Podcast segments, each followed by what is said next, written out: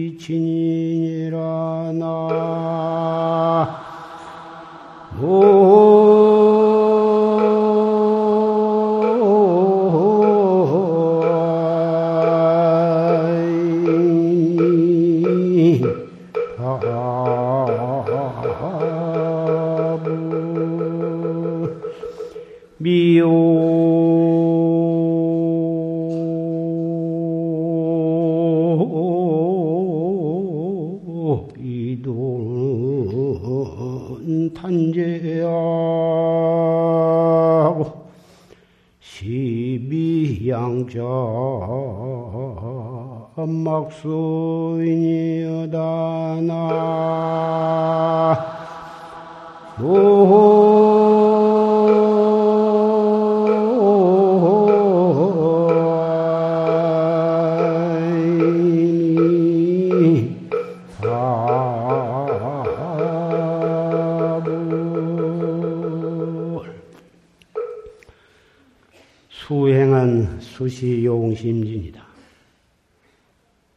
수행을 하는 데는 모름지기 마음씀을 참되게 해야 하느니라. 심약 진시 도의 진이다. 마음이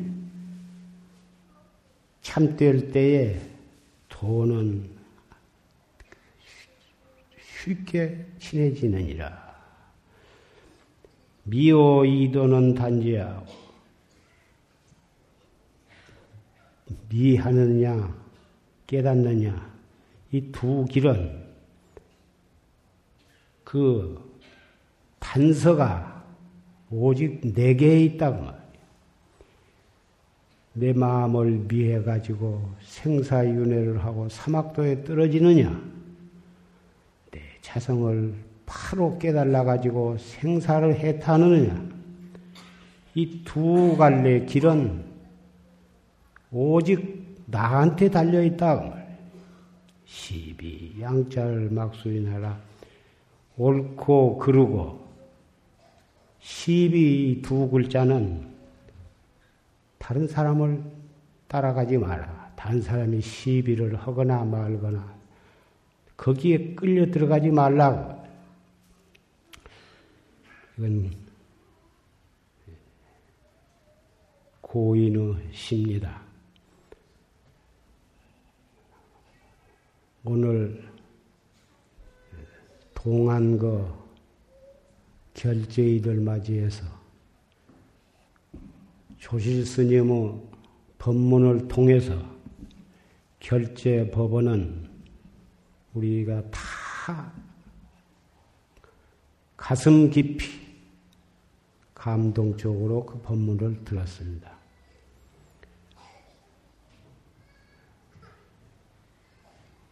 다만 산승이 법상에 올라온 것은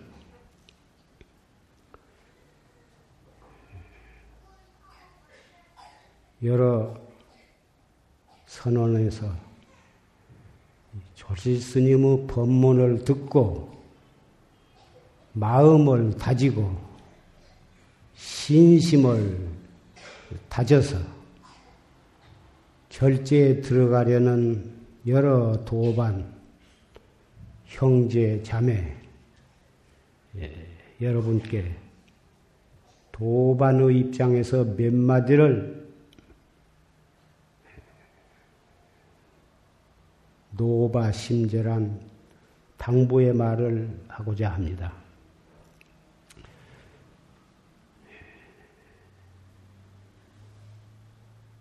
부처님께서 말씀하시기를 부처님께서 42장경에 말씀하시기를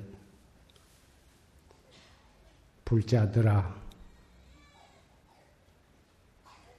나를 수천리 멀리 떨어져 있다 하더라도 나의 법을 생각하고 항상 잊지 않고 기억하면서 수행을 하면 반드시 그 사람은 도의 결과를 얻을 것이고 비록 내 좌우에 있어서 항상 나를 보고 지낸다 하더라도 나의 법을 따르지 아니하면 마침내 도를 얻지 못할 것이다.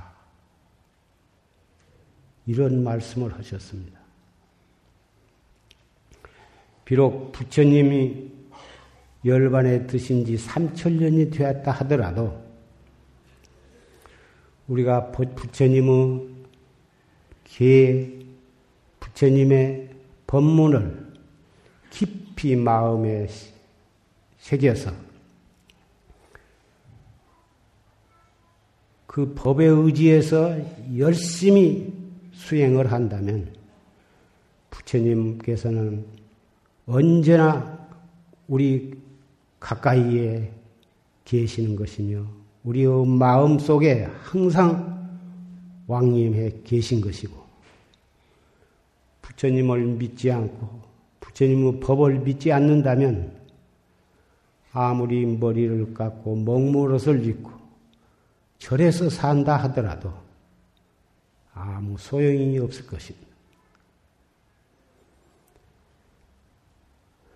또 부처님께서 42장경에 말씀하시기를 사람의 목숨, 목숨이 얼마 동안이나 있느냐. 그렇게 물으셨습니다. 한 사람이 대답하기를 수일간에 있습니다. 수일간에도, 2, 3일간에도 사람 목숨이 끊어질 수가 있습니다. 부처님께서 말씀하시기를 그대는 아직 도를 모르는구나.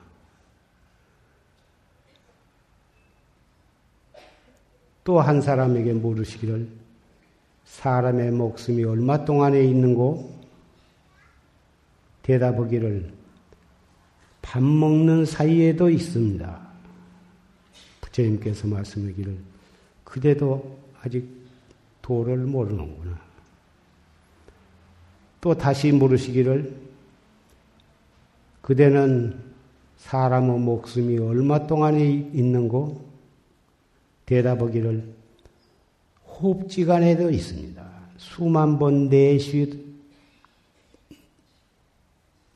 그 호흡 한 호흡 간에도 목숨이 있습니다.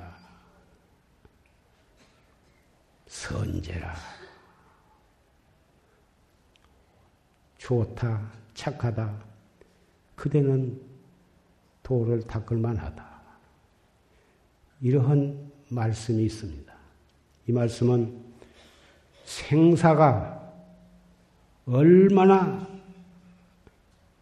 생사 무상 살귀가 호시탐탐 우리의 목숨을 앗아가려고 노리고 있다고 하는 절박하고 어,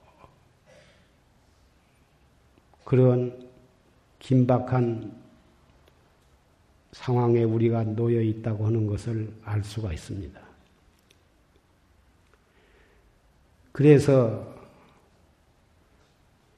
부처님께서는 항상 무상의 불이 사면에서 나를 향해서 타들어오고 있다. 어떻게 하면 이 헐헐 타들어오는 불을 피해서 목숨을 보존할 것인가? 잠시도 머뭇거릴 사이가 없다고 말씀을 하신 것입니다.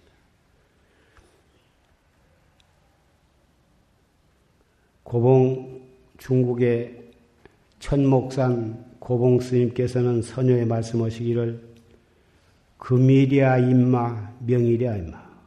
오늘도 그럭저럭 내일도 그럭저럭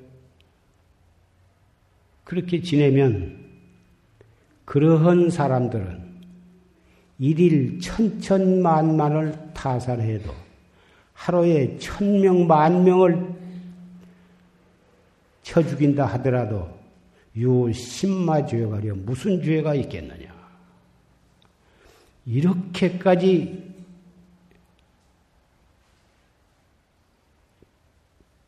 극언을 하셨습니다.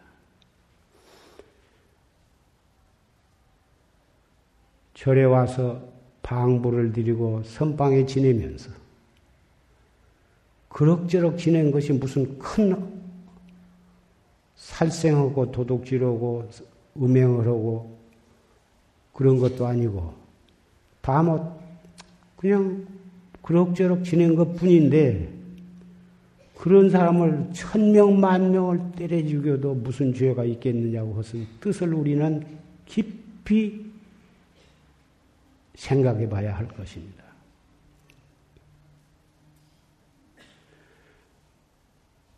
우리가 먹고 입고 사는 모든 것은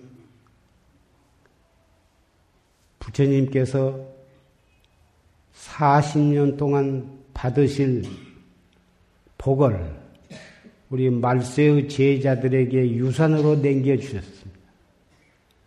비록 우리는 그것을 받을 만한 복이 없어도 다못 부처님 계를 받고 부처님 제자가 되었다고는 그 조건 하나로서 우리는 부처님의 유산에 의해서 의식주 문제를 해결하고 있기는 하지만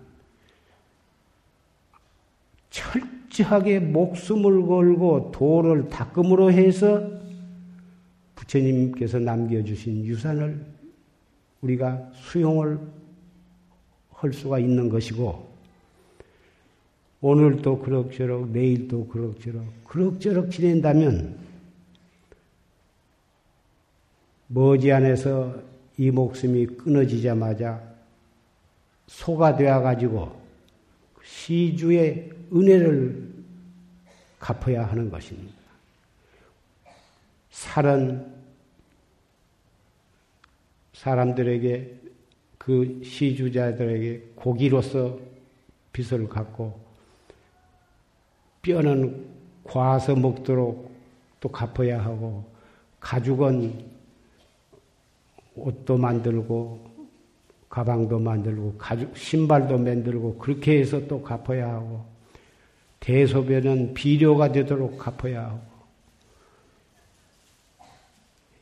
내장 하나도 버릴 것 없이 다 빚을 갚는 데 쓰여지는 것입니다. 한 생만 소로 태어나서 갚는 것이 아니라 그렇게 해서 죽자마자 또다시 소가 태어나고 또 그렇게 해서 죽자마자 또다시 태어나는데 살 만큼 살다가 목숨이 다해서 늙어서 죽는다면 모르지만 늙으면 소용이 없습니다. 젊어서 살이 연할 때, 그때 도살장에 끌려가 가지고 물을 몇 바켓을 강제로 먹여 가지고 몽둥이로 쳐서 띵띵 붙도록 때려서 잡아 가지고 그래 가지고 사람들에게 팔려 나가는 것이 그런 일을 생각한다면 우리는 오늘도 그럭저럭, 내일도 그럭저럭, 그렇게 도저히 지낼 수가 없는 것인 것입니다. 그래서 조수님께서 항상 말씀하시기를 여러 가지 발심한 동기가 여러 가지가 있지만 포구 발심이 제일이니라 하셨습니다. 두려울 포자, 두려울 꼬자. 지옥고가 얼마나 무서운 것인가? 소우 과보를 받는 것이 얼마나 두려운 것인가? 그 두려워, 두려움으로 인해서 발심을 해야 그 발심이 속에서부터서 솟구쳐 나와가지고 신심과 분심과 의단이 동시에 돈발을 하게 되는 것입니다.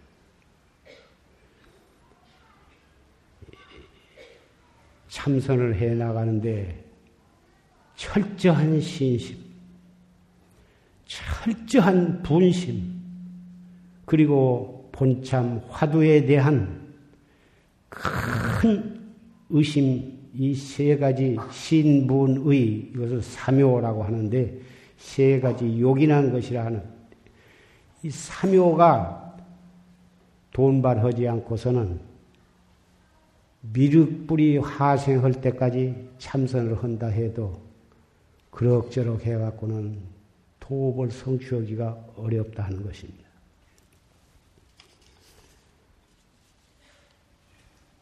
그런데 선방에는 옛날이나 지금이나 그 괴각이라고 하는 부류가 있습니다. 부처님 당시에도 육군 비구, 육군 비군이 요새 같으면 어, 깡패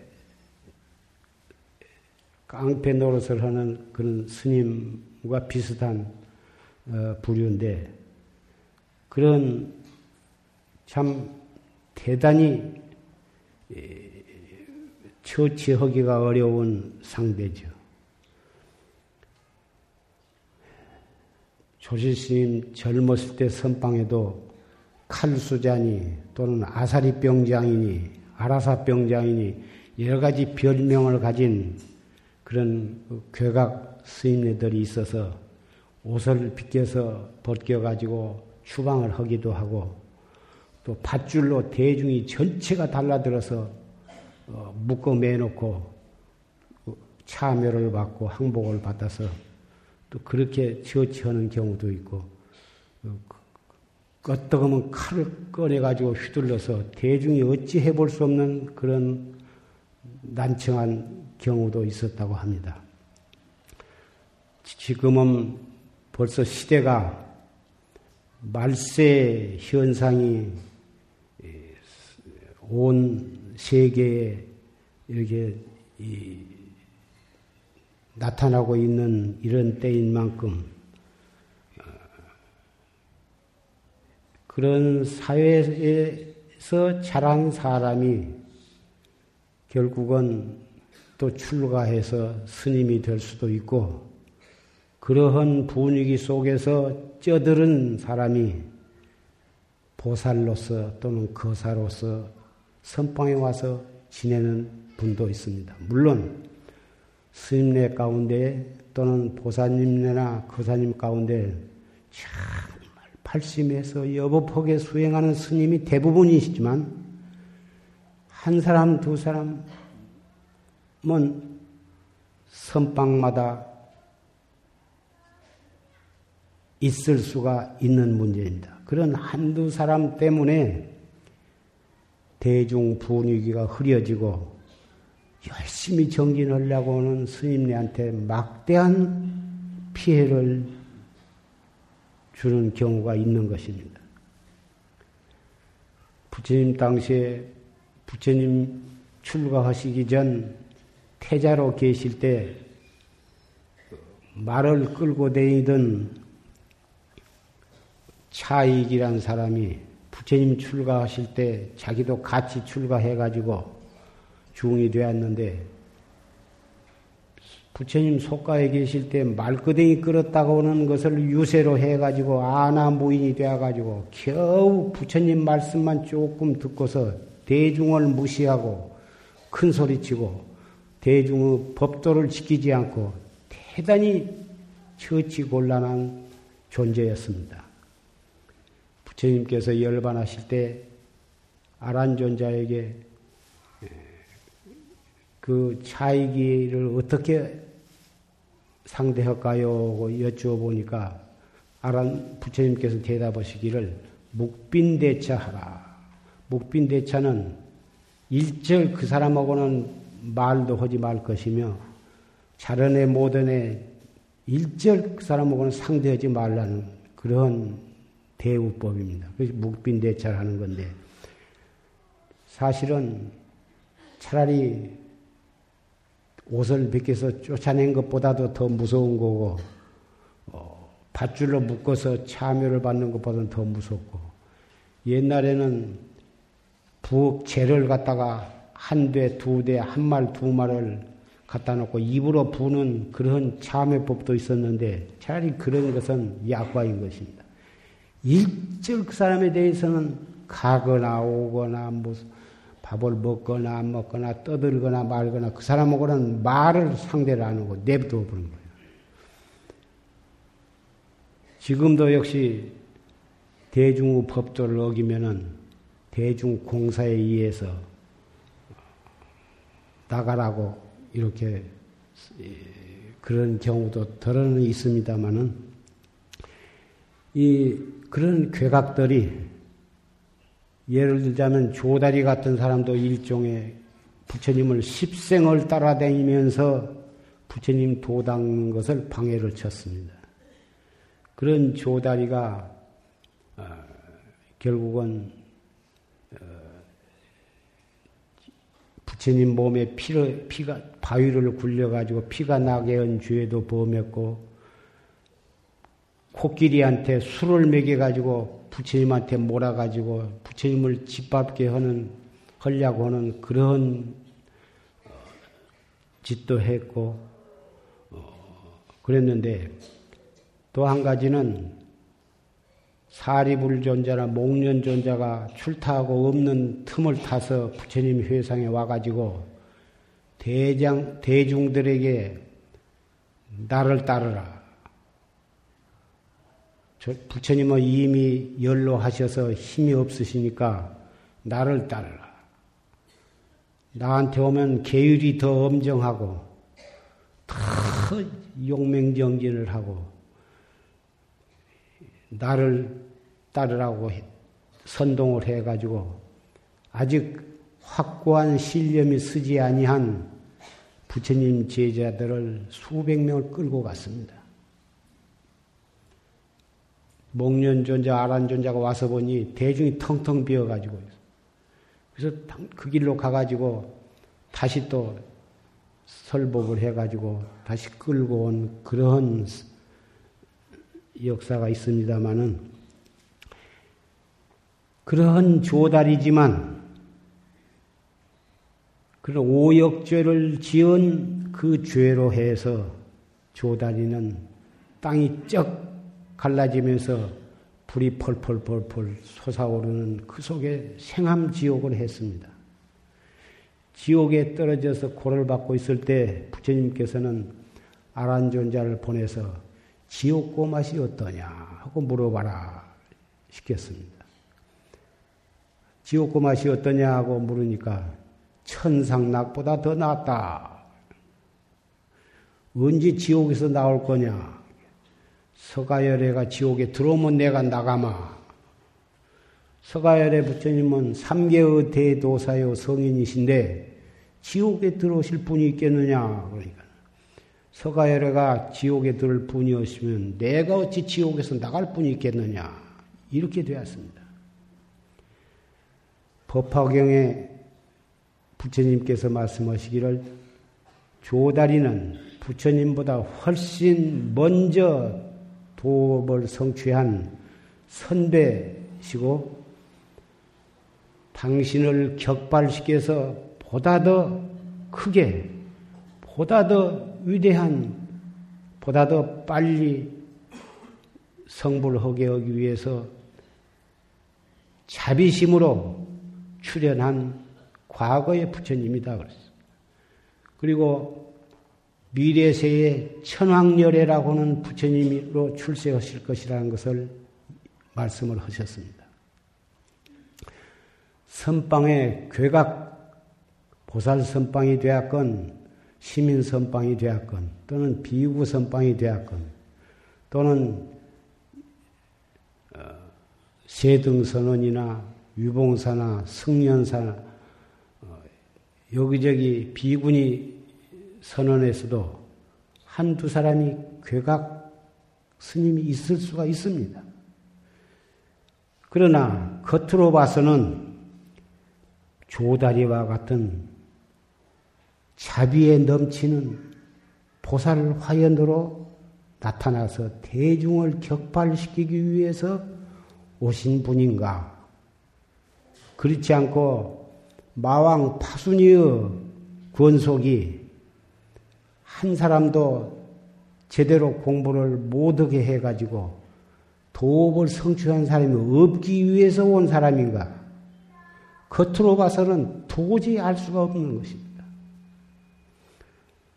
마왕 파순이의 제자라고 해서 뿔을 달고 나온 것도 아니고 또 조다리처럼 보살 화연이로 왔다고 해서 무슨 표가 특별한 무슨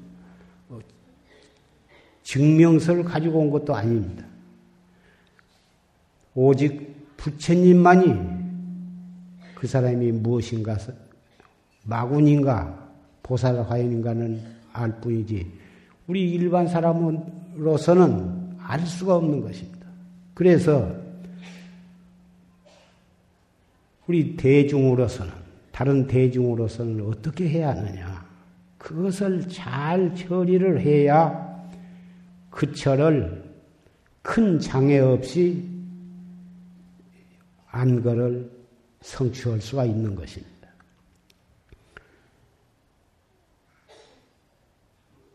묶어 매놓고 강제로 참여를 받는 것, 옷을 벗겨서 쫓아내는 것,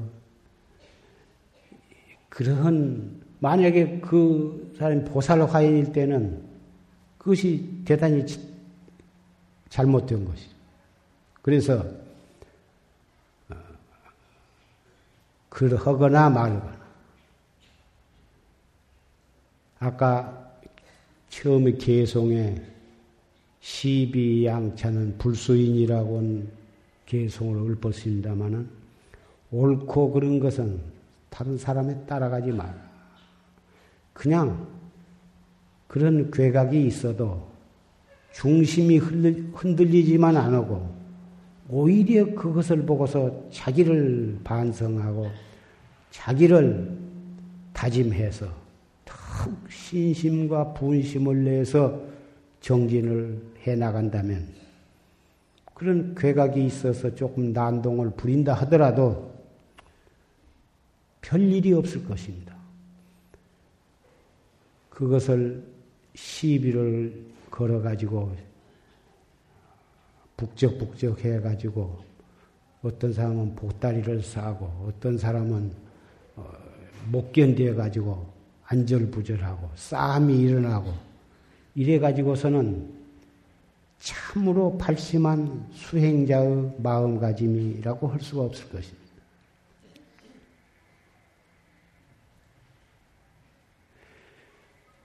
시간은 우리를 기다려주지 않습니다.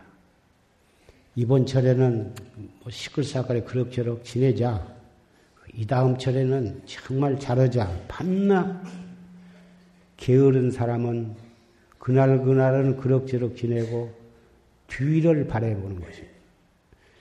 진실로 발심한 사람은 어떠한 상황에서도 어떠한 여건에서도 바로 그 찰나찰나를 자기 단속을 할 줄 아는 사람은 진발심을 한 사람인 것입니다.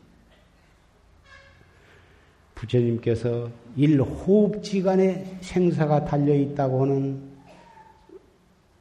그 제자에게 너는 도를 닦을만 하다고 인, 인증을 하신 것을 우리는 들었습니다. 찰나찰나가 모여서 하루하루가 되고 찰나찰나가 모여서 한 달이 되고 석 달이 되는 것입니다. 한철이 그 찰나, 찰나를 정말 알차게 단속을 하지 아니하면 석 달이 금방 지나가는 것입니다.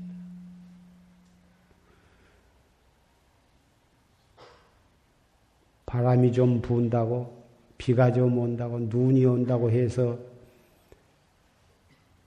그것 때문에 갈 길을 안 간다면 목적지에 도달하는 시간은 점점 연장이 되고 말 것이고 결국은 목적지에 도달하지 못하고 말 수도 있는 것입니다. 어려운 상황이 닥칠수록에 더욱 조심하고 말 조심하고 몸 조심하고 생각을 단돌이 해서 알뜰하게 정진하시기를 부탁을 드립니다. 오늘 결제를 맞이해서 강원에서 어, 강원을 졸업 또 채 하기도 전에 첫철을 나온 수행자도 있고 또 이제 참선을 하기 위해서 나온 그런 어, 초심자를 위해서 간단히 화두에 대한 말씀을 하겠습니다. 화두는 문헌상에 오른 것만 해도 1700 화두입니다. 문헌에 오르지 아니한 것은 이 세상에 법계에 가득 찬 것이 전부가 화두 아닌 것이 없습니다. 그러나 자기 마음대로 아무 것이나 하나 염송이나 전등록이나 책에서 아무거나 하나 골라가지고 제멋대로 하는 것은 별로 좋은 것이 아닙니다. 왜 그러냐 하면 제 마음대로 선택을 해서 하면 조금 하다가 잘 안 되면 금방 버리고 또 딴 걸 가지고 하고 몇 개를 가지고 하다가 안 되면 세월만 지내가고 어, 공부가 자리를 잡지를 못해서. 그래서 자기가 믿는 선지식 믿어지는 선지식한테 화두를 하나를 간택을 받아가지고 공부가 잘안 돼도 그 화두로서 끝장을 보도록 하고 잘 되면 더 말할 것도 없고 그렇게 해서 예, 한 화두를 가지고 참고를 해 나가되 이 화두는 사량 분별이나 이론이나 지식이나 상식이나 교리적으로 따져 들어가는 참구가 아닌 것입니다. 아, 아까 조실 스님께서 간곡히 말씀하신 바와 같이 간절한 의심, 알수 없는 의심으로 자기 화두를 거각을 하는 것입니다. 이 뭐고 몸뚱이 끌고 다니는 이 소소영령한 주인공. 볼라야 볼 수 없고, 잡을라야 잡을 수 없고, 알라야 알 수 없는 이 주인공. 대관절, 이는 이 무엇이냐? 이 무엇고? 밥 먹을 때나, 옷 입을 때나, 걸어갈 때나, 앉을 때나, 일체처 일체시. 아까 12시 중 행주, 자와 어묵동정이라고 하셨습니다마는 언제 어디서 무엇을 할 때라도 이 먹고 잊어버리면 또 챙기고 또 챙기고 해서 알 수 없는 의심이 동로하도록 의단이 동로해서 들려고 안 해도 제대로 들어질 때가 올 때까지 타성일편이 되도록 순수무잡해서 타성일편이 되도록 한결같이 화두를 거각해 나가는 것입니다. 이 일은 불교의 핵심이며 이것 하자고 이것을 하게 하기 위해서 부처님께서 이 세상에 출연을 하신 것입니다. 부처님 당시는 물론 화두라고 하는 말이 없었습니다.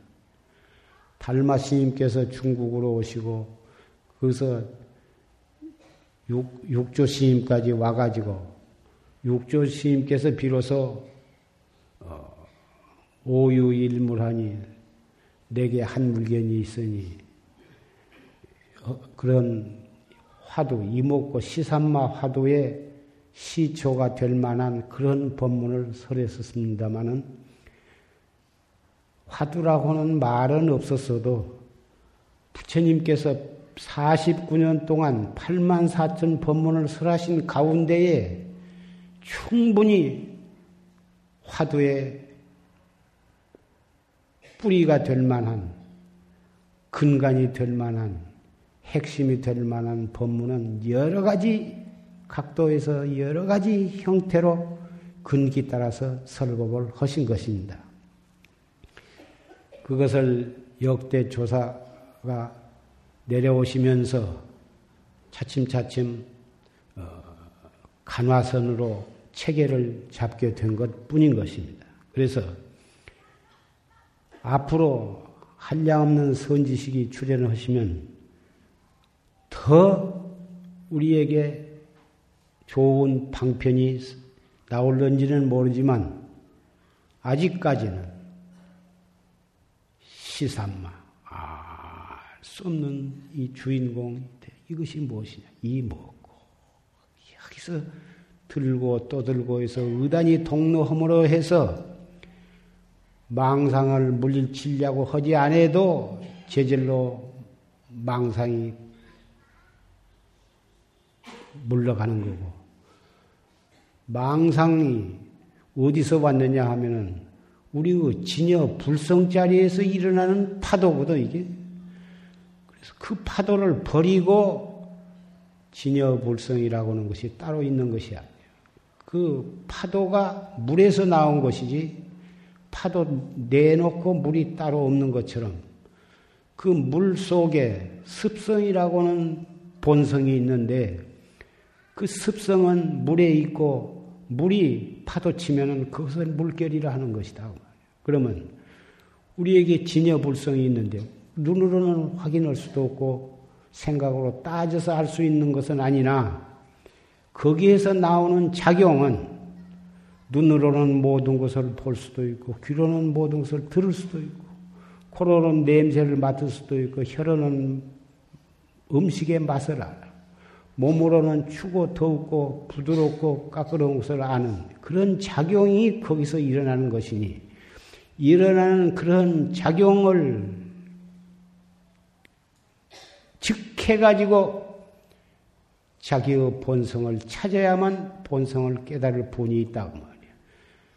이론으로 따지면은 부처님께서 하시는 말씀, 부처님께서 하시는 생각, 모든 행동은 바로 그것이 진여 불성의 나타남이지만 우리 중생은 나타나는 그 자체가 불성은 아니야. 불성에서 나오는 작용은 될지언정 그 자체가 불성이라고는 할 수가 없어. 그것이 바로 망상이요, 망동이다 그 말이야. 망상심, 망, 망년된 행동, 거기에 즉해서 이 뭐고 찾는 이 미묘한 수행법, 이것은 어, 참선해 나가는데 대단히 중요한 어, 바탕이 되는 것입니다. 이 자리에 참석하신 형제 자매 도반 여러분은 이러한 말씀을 귀에 덕갱이가 않도록 들으셨을 것입니다.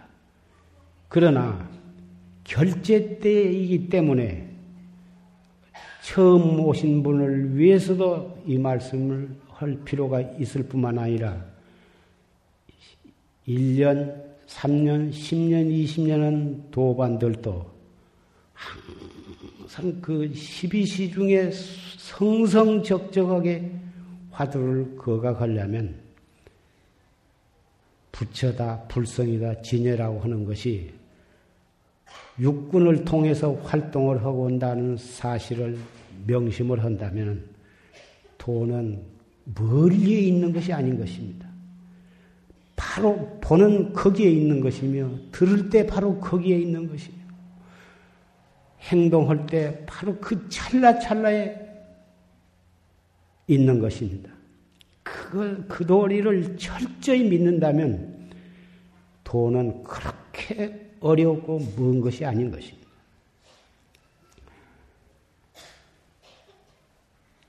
진이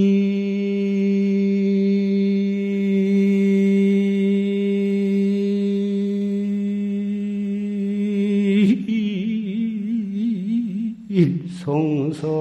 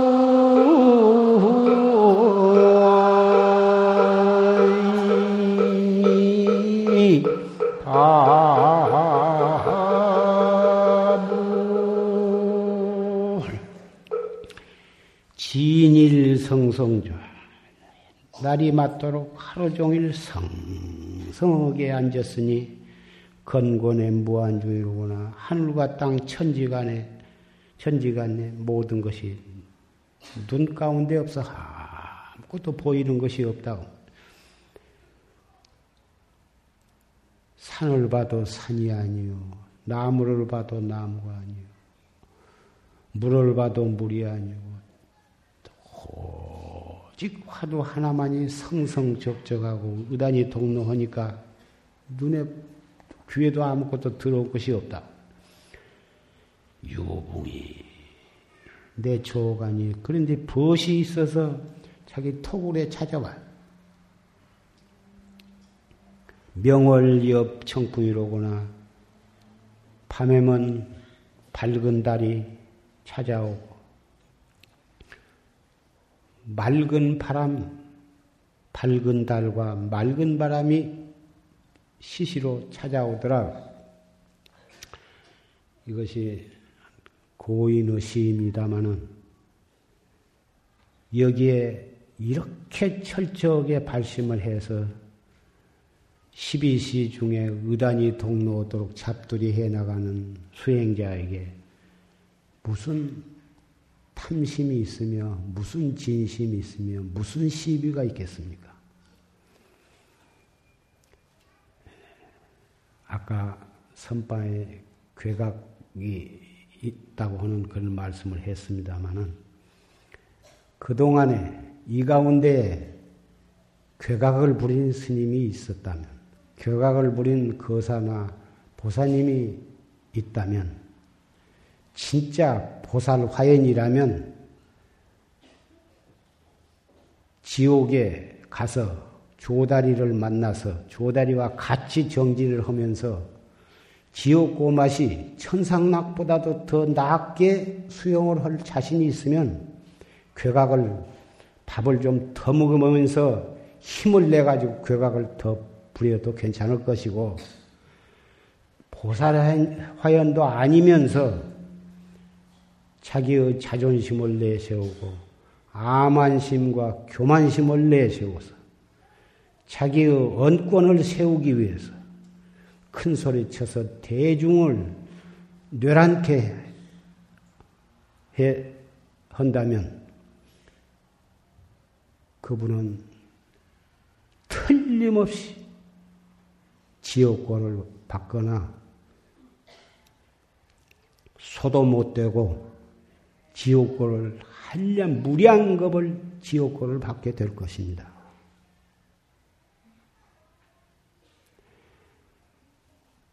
내가 아까 주장자를 들고 휘 둘러보니까 그런 분은 한 사람도 없는 것 같습니다. 그것을 참 다행으로는 생각합니다마는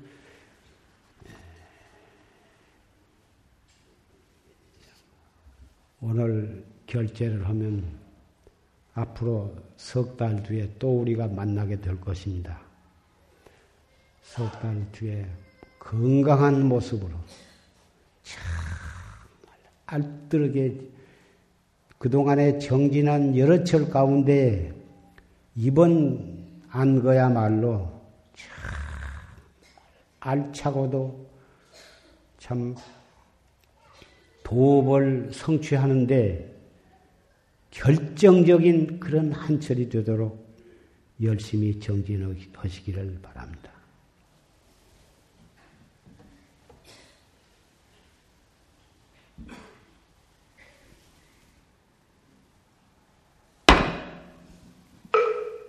모두 일어서 주십시오.